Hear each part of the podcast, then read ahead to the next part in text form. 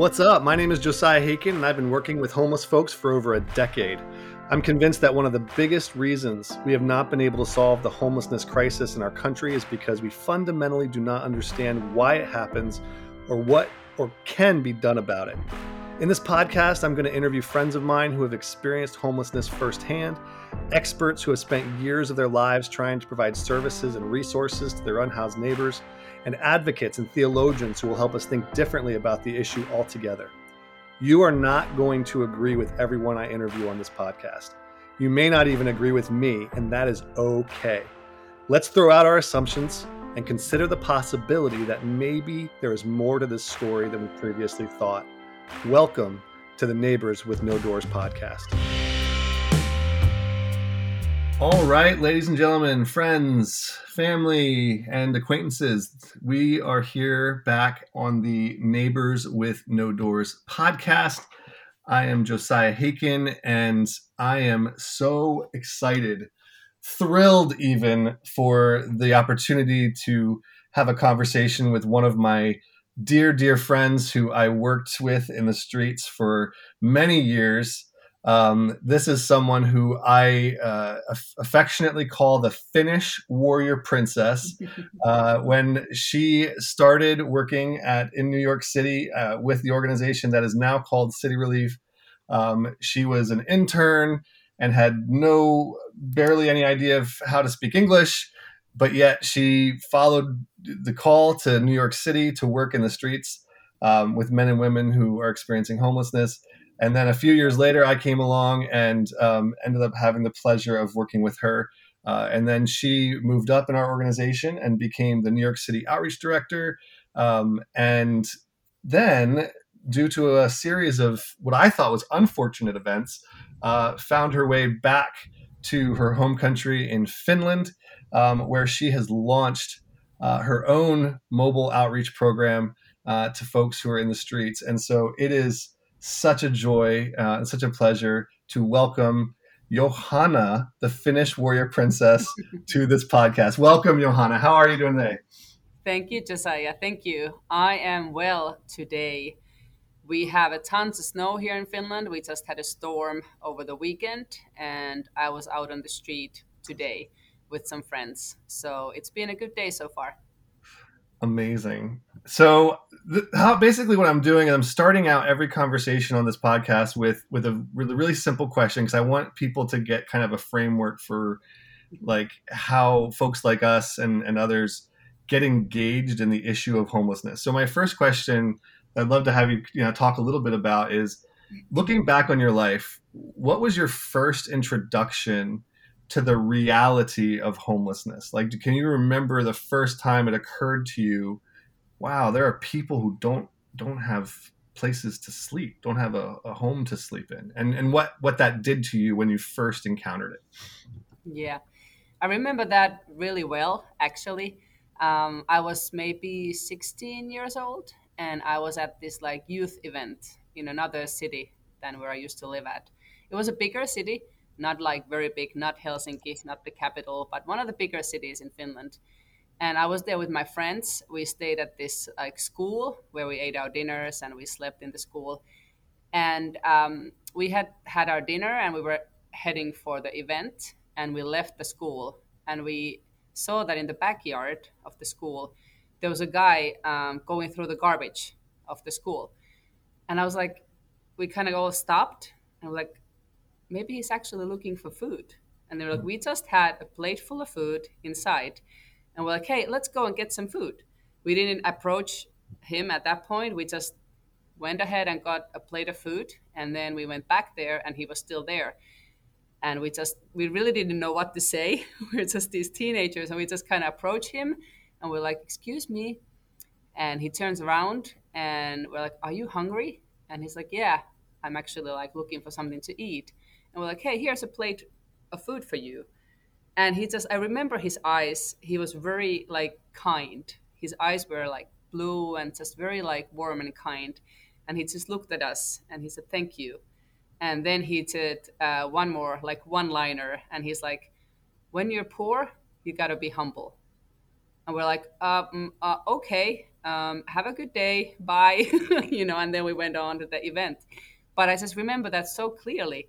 It was my first introduction to the reality of somebody, you know, I don't know if he was homeless, he, you know, could have been, and just in Finland, and it was even um, it was springtime, but it wasn't very warm yet, and just looking for food through the garbage, and that was why my first introduction to the reality that some people live in. That's it's so interesting to me because it's it's funny how those conversations and those interactions stick with us, right? Mm-hmm. Like they they, mm-hmm. they they they become these moments that are um, sort of fork in the road moments where we realize sort of that our world and our experience is not the same world and the same experience that other people are mm-hmm. living in exactly. even if they're even if they're around the corner even if they're mm-hmm. from the same country or in the mm-hmm. same space um, i know you know for me as you know growing up in africa i always kind of mm-hmm. felt you know sort of distinct and separate from the needs of the people around me because I was just different. I was an American, mm-hmm. a white guy, white mm-hmm. kid, uh, in a you know in a in a, in Cameroon, you know, completely different culture, completely different um, experience, and so it was easy, I think, for me to separate myself from the experience from the people that I saw every day. Mm-hmm. Um, but then that kind of changed for me when I came back to the U.S. and, and started realizing like, oh wow, this isn't. It's not just a an Africa developing world issue. This is a, a, mm-hmm. a national, this is a global issue. That there are mm-hmm. people everywhere who mm-hmm. who are struggling. So I just, I just think it's interesting how those experiences just stick in our minds um, mm-hmm. if if we allow them to. I think some people, you know, will, will tend to just dismiss them. But mm-hmm. um, anyway, I really appreciate you sharing that story. Mm-hmm. Um, how so? How did you get? And you don't have to go into all the details, but I mean, you were in you're you're, you're in Finland. Um, you know, how did you get to New York City, of all places? And then even more, you know, curious is how did you end up working with an organization that drives retrofitted school buses into the streets and tries to connect men and women in the street to resources and hope? Hmm. Well, um, it is also an interesting story. I, I was very young. I had just graduated from school. I had worked um, for one year. And then I was like, I feel like it's time to actually do something else, uh, to go abroad. And I had been to Africa, Namibia, uh, to do my practical studies, working with kids. And that was kind of like, well, I'll just go there because they said I can go back and I can work there. Um, so that was kind of an interest of mine. Uh, but then I went to the movies like didn't think anything of it. I went to movies with one of my friends, and the movie was called Finding Forrester, and it's a story of a of a of a boy who lives in the grows up in the South Bronx. And it was interesting, and I really liked the movie, and I was like, ah, like I feel like I would like to visit there one day, and just a thought. And then a couple of months later, I read an article about the work that the Relief Bus, the City Relief, nowadays does, and also does it in the South Bronx. I was like, huh. And the article was written by a, a Finnish woman. So I was like, hey, let me send her an email. I sent her an email, and she's like, hey, maybe you should come and intern with us.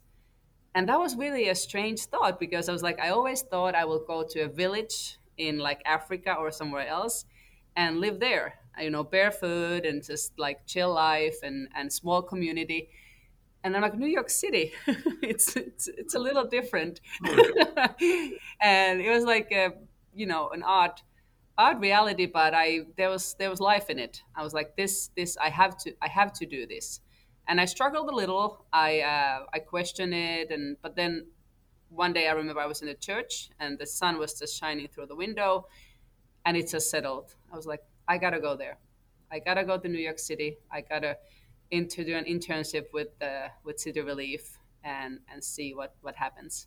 So yeah, it was a surprise to me too. And then like after less than a month after 9/11, I found myself on the streets of New York City. So so you came to New York City less than a month after 9/11. Uh, yes, 7th, 7th of October 2001. Wow. I remember the date. yeah, yeah. I, I, doesn't doesn't surprise me at all. and when I mean, and how how many years did you end up? I mean, just cumulatively, so not like you know, fit, I had to go back and forth a lot, but over the stretch of time, how many years did you work in in New York City with with our organization and, and you know in the streets with folks who are struggling? Well, I did go back and forth quite a many times because of visa stuff and all, but altogether, I ended up working there about ten years, and it was in the time span of fifteen years. Yeah, so it was always a couple of years spent here and then uh, over there. So, but ten years altogether. 10 years and i and i would love so looking back um you know now being having been outside of it for a few years um, and I, I can't wait to get to the work that you're doing now in finland but just to hover a minute on the new york side of things mm-hmm. what were you know what were some of the like what were some of the favorite the things you you experienced that really stick with you that you're going to carry with you about the people that we that we serve uh, the communities that we serve. Um, yeah what, what what what sticks with you the most and what was the the you know the the reality that you got to be a part of with for that stretch of time for that 10 year period um, with with the men and women who are experiencing homelessness in the streets of new york? There are very very very many experiences that are you know wrapped in that time. And uh, i even preparing for this you know i got to thinking about all of the friends, all the people that I met, and it is just I, I don't even know if I can pinpoint one thing that I learned, but just I think um, overall like it was very it was very like being city relief and also doing the outreach and getting to know people um, struggling with homelessness uh, it's just I think that like family is the word that comes mm. to my mm. mind, which is you know with with everybody you know it's um I don't know that's just the word that comes to my mind being the part of part of the team being part of outreach team uh, going to the same locations every week meeting the same people every week getting to really know them letting um, letting people get to know me. you know, from Finland, when you come, you're kind of like maybe kind of shut off at first, but then you know, being there and seeing people and learning their stories kind of like helped me to share my own and really connect in a in a deeper level. So family is like the word that comes to my mind,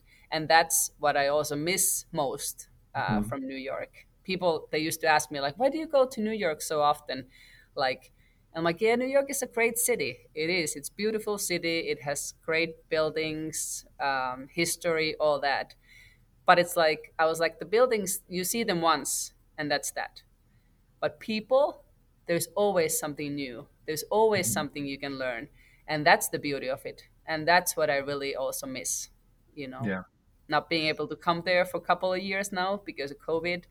It's really it pains me because there is a lot of folks that I would like to, you know, connect. A lot of family yeah, there. Absolutely. So, so and and what were I mean, there, there's a world of difference between acquaintance, um, beggar, poor man, poor person, homeless person, and family. Hmm. Um, I'm in terms of our I think stereotypes and the way we hmm. think about those mm-hmm. issues. I'm just curious, like what were some of the the stereotypes or the assumptions that you made or maybe didn't mean to make, but just were brought up thinking about when you first started working in New York? And then how did those sort of stereotypes, if there were any, how did they get sort of broken down? How did you, how did they change in terms of your time of just being with people? I guess one kind of like stereotype that I had was that um, the people struggling uh, with homelessness or with addictions that they would be somehow different you know?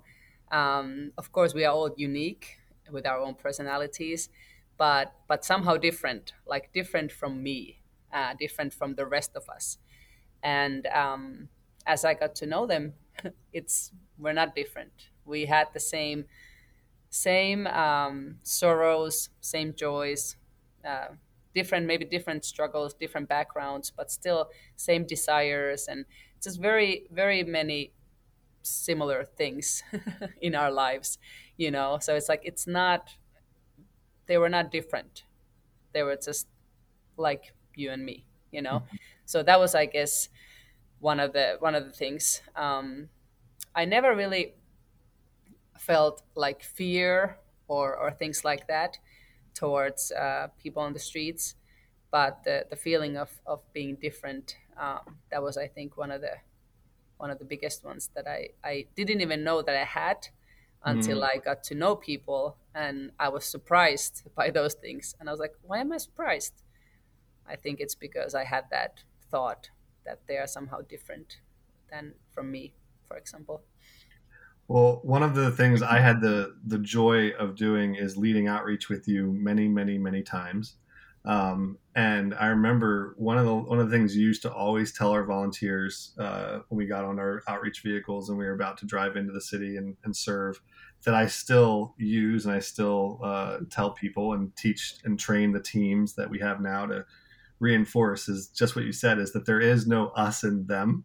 Mm-hmm. There's just us Mm-hmm. Um, and I remember hearing you say that line, and it just stuck with me because it was so uh, powerful and it was so insightful. I think to what you just described as someone coming from Finland to New York mm-hmm.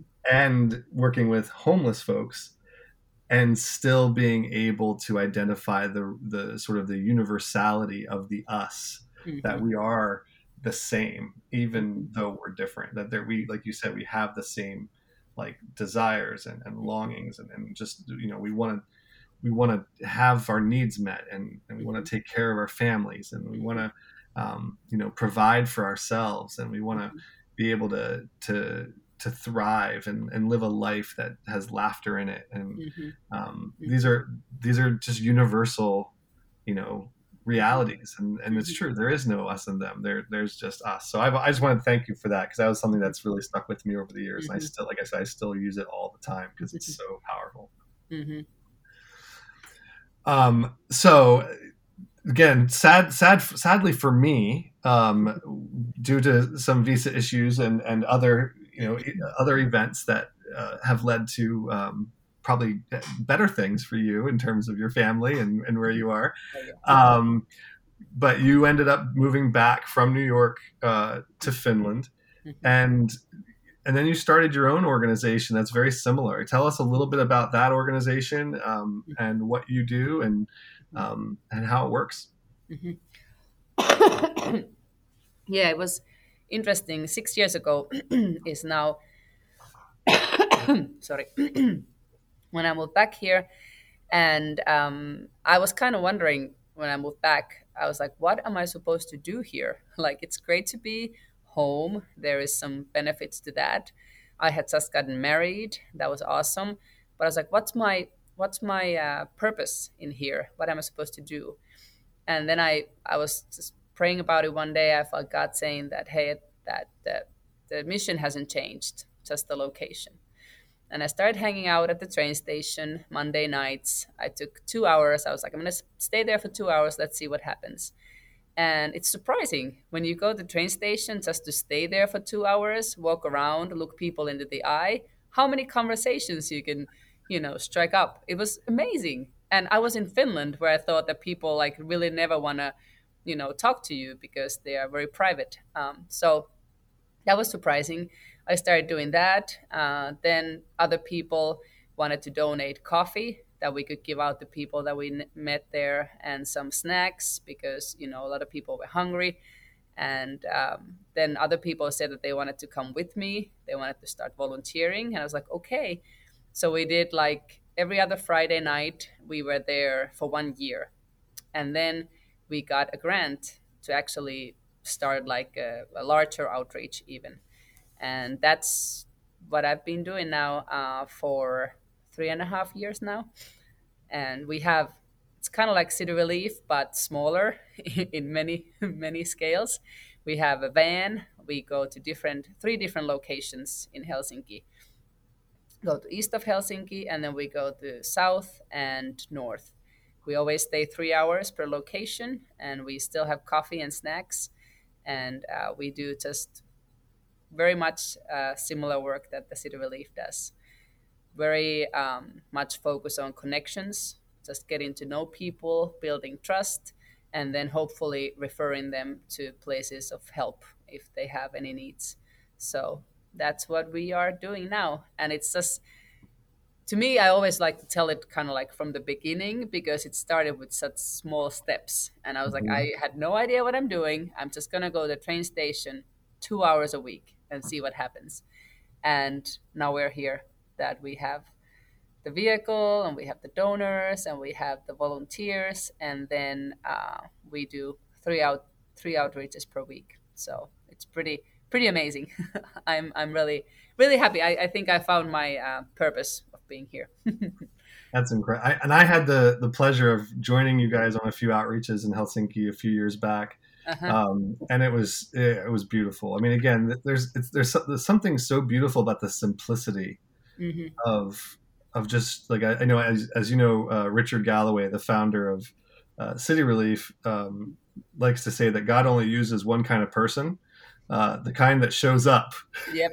Yep, I've, I've shared that many times in our, you know, at our church and for our volunteers. It's like, hey, you know, it's there. That's only that's the only qualification is that you yeah. show up, and then the rest is, you know, rest is in God's hands. So it's so very good. simple. It's so easy. yeah. So, so from a homelessness standpoint, I, again, you have a for those of also for people listening that may not know this, Helsinki or, or sorry, Finland um, is sort of known in the homelessness world uh, in terms of advocacy world, in terms of policy. Um, Finland is sort of known as the trailblazer or the sort of one of the original countries to establish what is commonly referred to as housing first. Mm-hmm. Um, basically, this principle that says that um, instead of requiring uh, sobriety or mental health treatment or action steps before getting someone into a place to live, you get them into a place to live 1st mm-hmm. and then you work on on the other things. And mm-hmm. um, you know, I can I just know that um, the, I, I recently did an interview with somebody and uh, and it was interesting because they asked me my opinion because they said, "Well, what's the what's your philosophy in terms of housing first or treatment 1st mm-hmm. And I told them I was like, "Listen, I love housing first. I believe in housing first. I think that for a large portion of the homeless population, housing first is the way to go. Like I, I know people who all they if you give them an apartment, they will genuinely be fine. That would be the end. They, they will they will thrive. They will succeed, mm-hmm. um, and that's only only thing stopping them from living a, a full and sustainable life. Mm-hmm. Um, and so I'm definitely in favor of housing first. Now, but then I mm-hmm. said, but I'm not in favor of housing only. Mm-hmm. And I, I said there's a distinction in my view that says like like philosophically I think that governments and, and societies should practice housing first. I think that's a, a, a the best approach on a macro level mm-hmm. um, because I find a whole lot of issues with the treatment first approach um, mm-hmm. on a macro level because so many people fall through the cracks mm-hmm. who don't have to. Mm-hmm. Um, and the reason I'm saying all this is because in the article that's actually was that was published recently is um, it kind of gave the impression because I said I believe in housing first, but I don't believe in housing only. Mm-hmm. Um, it, it, kind of made this almost appear like I'm endorsing treatment first approaches, mm-hmm. um, which is not fully accurate. I, I think, mm-hmm. um, like I said, I'm, I'm, I'm fully engaged. I fully affirm housing first, but mm-hmm. there's also this reality where people need more than mm-hmm. housing. They need mm-hmm. community. They need treatment. They need jobs. They need uh, you know support systems. Mm-hmm. so anyway all that to say that little lecture i just gave in the last few minutes finland is a housing first uh, country. Mm-hmm. it also is um, you know has socialized medicine. Um, it, there's there's there's access to health care that people are entitled to um, that they're not in the us um, and so this is why I thought it'd be perfect to talk to you a little bit, Johanna, about the difference uh, having worked 10 years in New York City helping people uh, who were experiencing homelessness and now six years in Helsinki and in Finland. Um, what are some of the key differences that you see in terms of homelessness um, and the realities that people are, are dealing with? And what are some of the similarities and what are the things that you're like this is a universal thing i see the same thing in harlem mm-hmm. that i see in helsinki so mm-hmm. but start with the differences what are some of the differences that you uh, get to experience yeah and even before i start that i want to comment on your uh, your speech there because yeah. uh, i actually just yesterday was reading about um, like a kind of like initiative within the housing work uh, housing first um, and it was exactly kind of like what you said um, it had ideas on like how to those people who are in the housing how to actually engage them in different like work programs um, to have maybe like a cafeteria downstairs that they can work in. And like it, it had such great ideas um, to actually because i know a lot of people who are um, they are housed but they're still kind of like on the streets uh, mentally and they live their lives on the streets. They they hustle they use they're kind of like within that world but they just have a place to go and crash. But to actually start to to to have to offer a community to offer groups to offer work things you know like it's uh, it sounded like amazing. It was um, i think they it was done by many different like organizations here in finland getting together and kind of like dreaming about what it what more could housing mm-hmm first be and i was like yeah this is so good you know awesome. um, so i hope we are moving into that and making the the housing first um, accommodations more than just that but actually mm-hmm. also having having more things there for people to attain to and really start like building their lives on so yeah just wanted to share That's that great. because i thought it was such a you know it's just you described it so well. It was just what you kind of like described that there should be, and I hope it's coming. yeah, that's here awesome. too. But um, difference is, I, I, you know, I was I was thinking about this, and um, I feel like in in New York City, um, I I met quite a few people who had been homeless for quite a many years, like even de- decades. Um, so it's been a long, long, long journey for them. Uh, and then when I think in Finland, I really, um, I just only know one person who had been homeless for 11 years. And that was also due to the fact that he um, was too shy uh, to go and get any help from any place. Um, but thankfully, then he came to us because we are right there where the people are, and we were mm-hmm. able to help him. So it was really great. But um, other than that, there is not really homeless uh, people with that many years um, in, on that road here.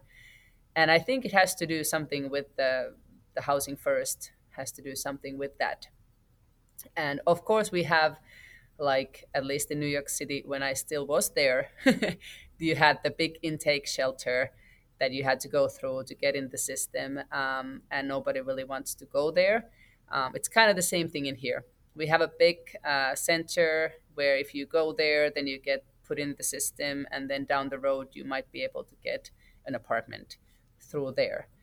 But then there's also options. Like there is an outreach team that is out on the streets um, that really is putting people, signing people onto that list, the waiting list for the housing, and they can just stay on the street to the day they get their place. So, they don't have to. Sorry, this is that's mind blowing. I have to interrupt. so you're telling me, genius.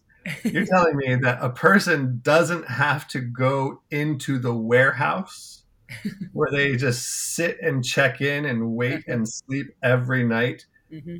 while they wait for the apartment or the housing that becomes available.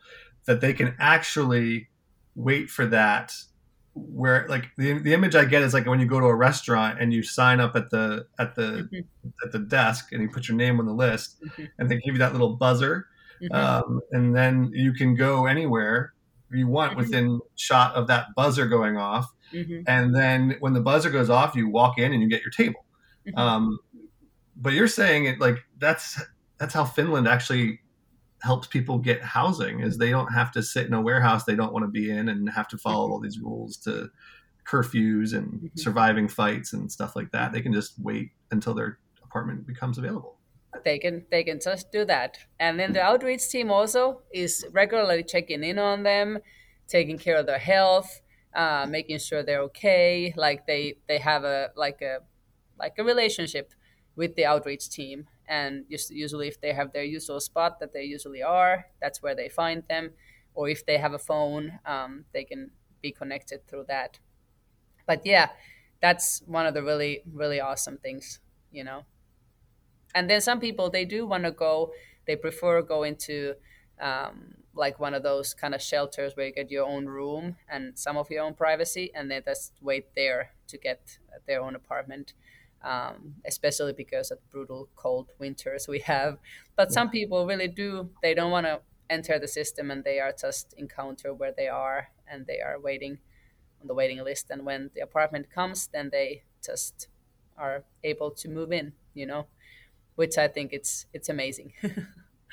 you know that's incredible and, and how about the the outreach teams are they able to give like if someone chooses um, to say i don't want to go into the the system just yet i want to wait for my apartment um, while you know while i'm outside um, are those outreach teams able to give those people supplies or or things mm-hmm. they need mm-hmm. um, like to to hold them over until that time that their apartment comes available like can they give them like socks or blankets or yep. food? Yep. yep. Is that something they're they allowed to do?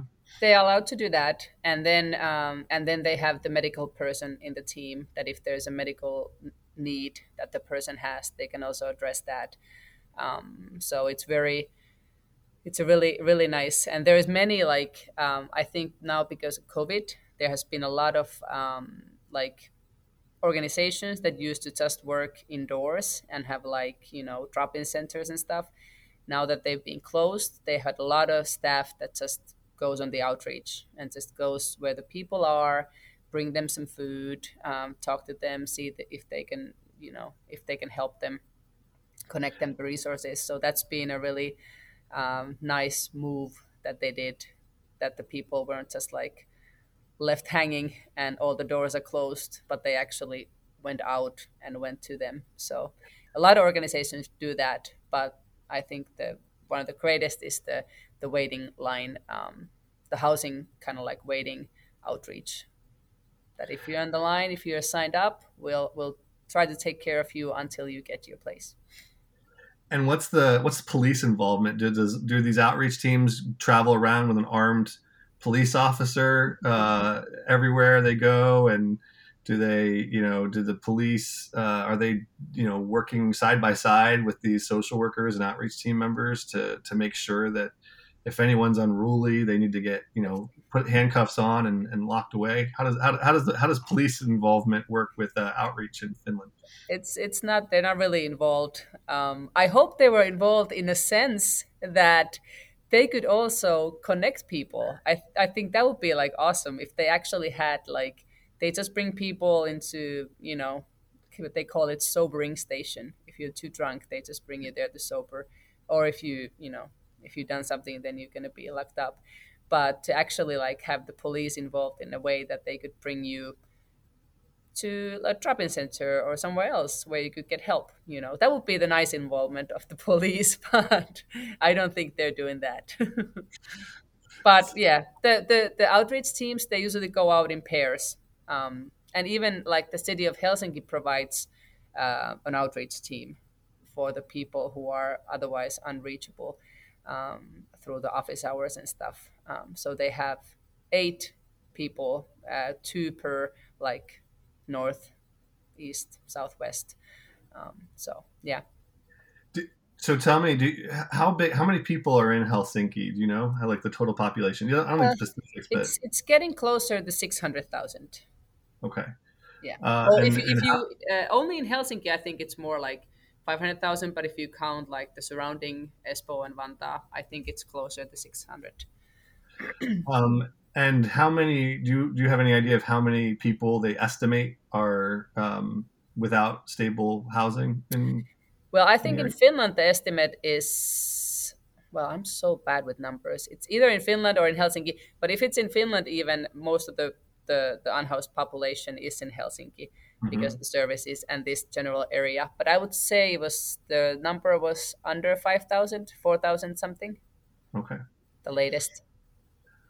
And from your experience, what is sort of the, you know, the leading like from the people that you're serving and engaging with again i'm i'm really you know me i'm not i'm hesitant to say like oh this is what leads to homelessness but if you can drive if you can i know every situation every story is different and so that's and that's one of the things i want to emphasize with this mm-hmm. podcast mm-hmm. um, so i'm not trying to do the opposite here but like what are some of the issues or some of the things that you feel from your experience are keeping people in the street in specifically in finland well, one thing that I've I've encountered a lot is that um, people have like a kind of like unpaid debt, rent debt mm. that shows in their like under their social security number. They they just have like that.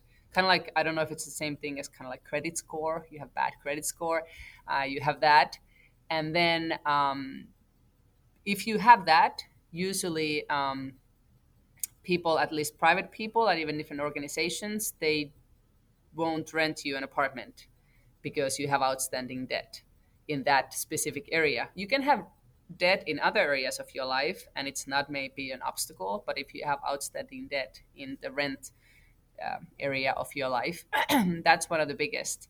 Even if the, uh, we call it Kela, it's the, I have to see the English here, it's the Social Insurance Institution of Finland, and it's a government agency that provides basic economic sec- economic security for everybody living in Finland.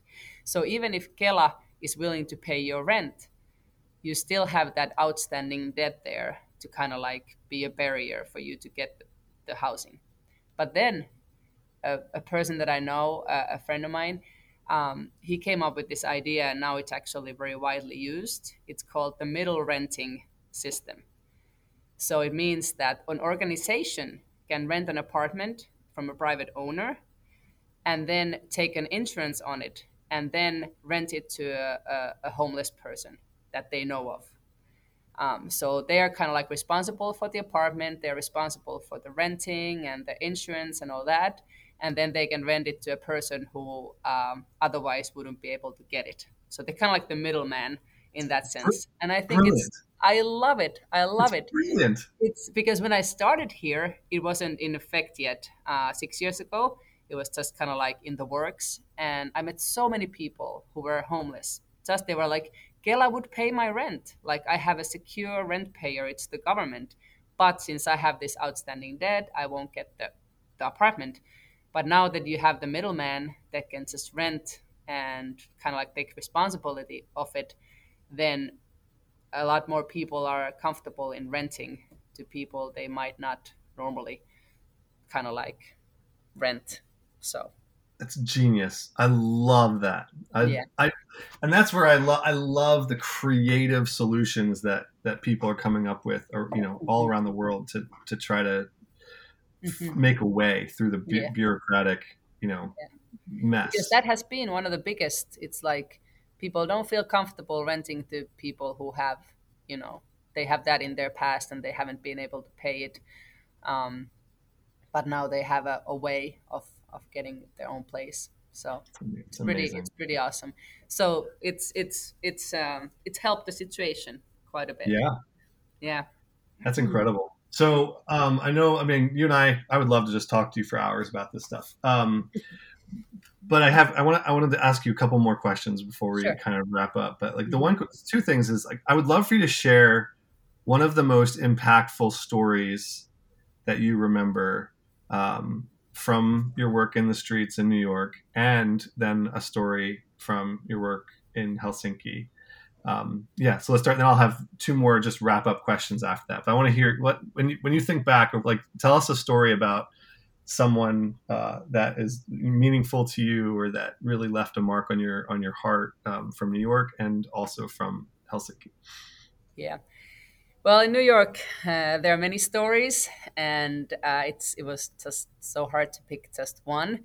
And um, I love how I was able to really uh, like connect with the, the ladies, um, especially in Harlem. I have a lot of a lot of stories with some of the ladies in Harlem uh, that I was able to connect with and see what happened in their lives.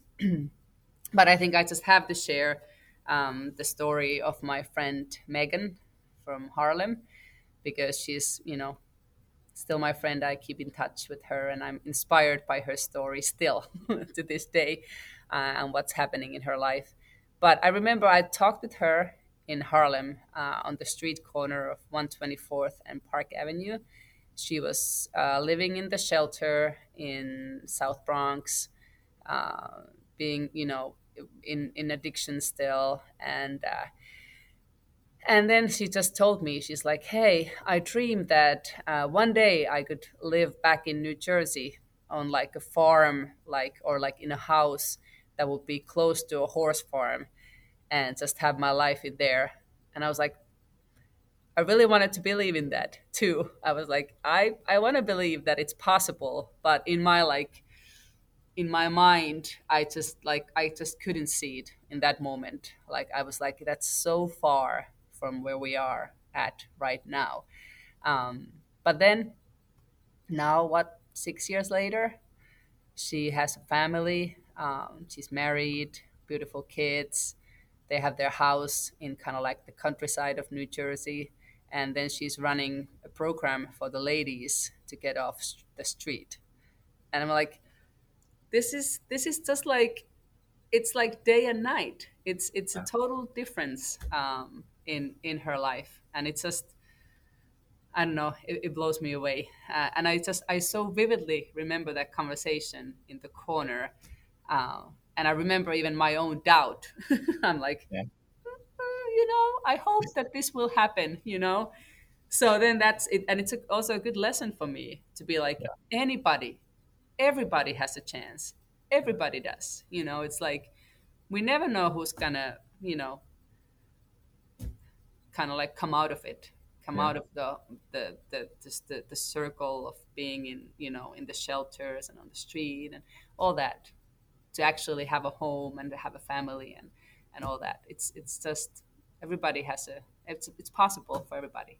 And yeah. I have to remember that too. Yeah. So I love, I love, will... I love the i love the you know just the ability to dream. I mean i, I think I wanted. I was I was meeting with uh, some potential donors yesterday, and uh, we were talking about. Um, they were expressing frustration that they didn't necessarily want to invest in people who were too far gone or not who were not mm-hmm. um, ready to take responsibility and mm-hmm. actually move forward because it, it feels from an investment standpoint that they're just throwing mm-hmm. money into the wind um, mm-hmm. and you know I, and I think there's a lot of a lot of people who feel that way and I I I, I recognize that that's a reality, right? Um, but then I got to explain a little bit to them about the different, the, the, the fine line between despair and and disinterest um, mm-hmm. or or laziness, mm-hmm. um, and you know, despair and disinterest, you know, really look similar. They present with similar mm-hmm. realities, similar mm-hmm. dynamics. If someone is is disinterested, Mm-hmm. Oh, I don't want help. I don't want, you know, I mm-hmm. don't want to get, you know, yeah, keep mm-hmm. your stocks, keep your food, keep your mm-hmm. shelters, keep your case management. I don't, I'm not interested. I'm good. I'm good out here. Um, you know, and, and, and there's this mentality with that that says, oh, they're just, they don't, they're not even interested in help. Why would I want to help someone who doesn't even want to help themselves? Um, and I got to explain to them though that that that to me is actually more of a symptom of despair mm-hmm. where they've tried so many things mm-hmm. to get off the street. They've tried so many things to get help and they failed again mm-hmm. and again and again. Mm-hmm. And there's this dynamic where if you've tried something over and over and over and over again, you reach a point where you're like, it actually hurts more mm-hmm. to try and fail mm-hmm. than it does to just give up. Um, because it's better like it's in your in my mind it's like well it's, why bother trying and save my mm-hmm. energy and just figure make the make the best of a terrible situation? And just like anytime someone comes around be like you know what, i'm good. I don't really want your you know whatever. Um, which to me is not a sign of disinterest. It's actually more of a sign of despair. And so i just love that like the fact that megan um, was still dreaming like mm-hmm. in that in that moment. She was st- even in that difficult stressful mm-hmm. uh, just incredibly challenging situation, she still was able to dream. Mm-hmm. Yep. Um, and I think that that's a key thing that you know helping people dream. Mm-hmm. Um, when all their dreams have become nightmares you know Mhm. um, Yeah, yeah. so yeah i just love that love that story Yep, and what what even do to kind of like ignite the dreaming, and that's why I think it's so important for us who who engaged with the people who are on the streets that we never start dreaming even like for them. You know that we actually see it in them that it can be possible, and maybe we can ignite that that has been kind of like shut down and and, Yeah. and burned out and all that. Maybe we can ignite it and be like kind of like awaking those thoughts and dreams um, hopefully with our Yeah. actions and in when we engage with people so that's So- that's always great if it happens so how about finland? Has there anybody how about anybody in, in helsinki that you've been working with that sort of uh, sticks with you or that inspires you to keep keep going? There is a there's quite a few in here now too since uh, we've been out there for a while. But i think since i already started telling about that one um, one guy who'd been homeless for 11 years i'll just finish that story. Yeah. but um, it was great. He he came he was so hesitant. He kind of like at a coffee word first and then he's like maybe like can i maybe talk with you? And i was like yeah sure come on in. And he came into our van and he had actually been talking with my coworker the week before and he's like i was here a week ago and it was really nice and i, I dared to come back. And so we got into talking and he was he had been working um, most of his life. He had got he got a little um, little pension that he could like maybe he sometimes used it to sleep at a hostel for a couple of nights or then maybe buy food. But he had no belongings. He just had the clothes that he was wearing. And he was retired so he was older. And um, he had never i was like hey have you been to like to eat at this soup kitchen or like have you been sleeping in this shelter? And he's like no i've been nowhere. I've gotten help from nobody and he hadn't been eating a warm meal like for 11 months when i met him. And i was like that's that's that's crazy. But he's just like tried to you know save his money to to let it like go through the whole month until he gets the next check. And uh, it was just kind of amazing you know how he'd been surviving. But then he was out of money. It was kind of cold night coming um, and I was like, "Hey, there's this great um, shelter. It's actually run from the from the church, and it's you can't go there if you're intoxicated at all. Like it's a safe place. There's nobody's drunk, nobody's nothing. You know, you can just go there." And he, for three hours, he was kind of like thinking about it, and then he was even to me, he's like, "If it's a bad place, then it's on you." And I was like, no, no as pressure far as I know, it's a good place. I, and I and I suggest that you still go there. It can be on me then. And uh, it was very just serious and like kind of like pondering it. And in the end, he's like, "Okay, I'll go there." So I was like, "Okay, I'll take you there. It's very close here. We finish. I'll take you there." I took him there. He went in, and then the week after, I actually uh, took another friend of mine, um, took him there for the night. And when I was taking him there, I just saw this older guy standing there in the background, and he's just like this. And I was like, oh, that's great. like, I'm not to blame now, but it's just uh, like just the fact of like being there, being like no no building, no nothing. You don't have to come. You can just come and have a cup of coffee and let's Yeah. talk. And then the kind of like the, the fruit of that was that he had a play, and he had been there for a week. So I guess it was an okay place for him to be. yeah Um, and he was also like in the midst of everything else, he was very lonely. Um, Yeah. Being out on the street for 11 years on your own, um, really not having anybody, um, and then finding a kind of like a place to stay there and hopefully a community. Um, so that's one of the like the that's amazing. I love that. A good, good story of like oh i love it. I love it the thumbs up. I, I think that's yeah that's no so words no words nothing just thumbs up. That's so good. All right, Yeah. so la- so my last question uh, for you, Johanna, and again, this is just so fu- this is so awesome. Um, this is is if you could convince everyone listening um, about one thing that society or the church or whatever um, gets wrong about homelessness and those who experience it. Like if you if you knew like okay, I'm about to say something and anyone within the sound of my voice, anyone who hears this, will instantly be like, "Yep, I agree with that." What would you say? this one is a hard this one is a hard one because i the only thing i could like think of was kind of like what i answered earlier and was the fact that they are they are different um, mm. That's and i think that's because then if you have that then it's easy for you to put them into a box somewhere and just move it further away from you you know uh, rather than just you know making a friend maybe approaching mm. a person um, seeing how they're doing, if they need anything, you know, um, anything anything that causes us not to not to go there, um, not to engage. I think it's it's it's it's sad, but I think that because that was what I had was that they're yeah. different. Um, there are a lot of other other things like people think of uh, in the states. Maybe they're a little different from what Finnish people think, but you know everything from you know they deserve it they they've mm. done something wrong that's very common which i think it's very very very wrong you know that um that you know yeah that they've done something wrong. They deserve it. Um, that's one of the maybe hmm. biggest ones that i think it's it's just so um, heartbreaking. Because yeah. literally they're not different. It could be any one of us. Yeah. Um, and that's and I, and if we blame and if we blame them then we don't feel bad for not helping them. No no because they just get what they're deserving. Yeah. We can just yeah. keep on keep on moving.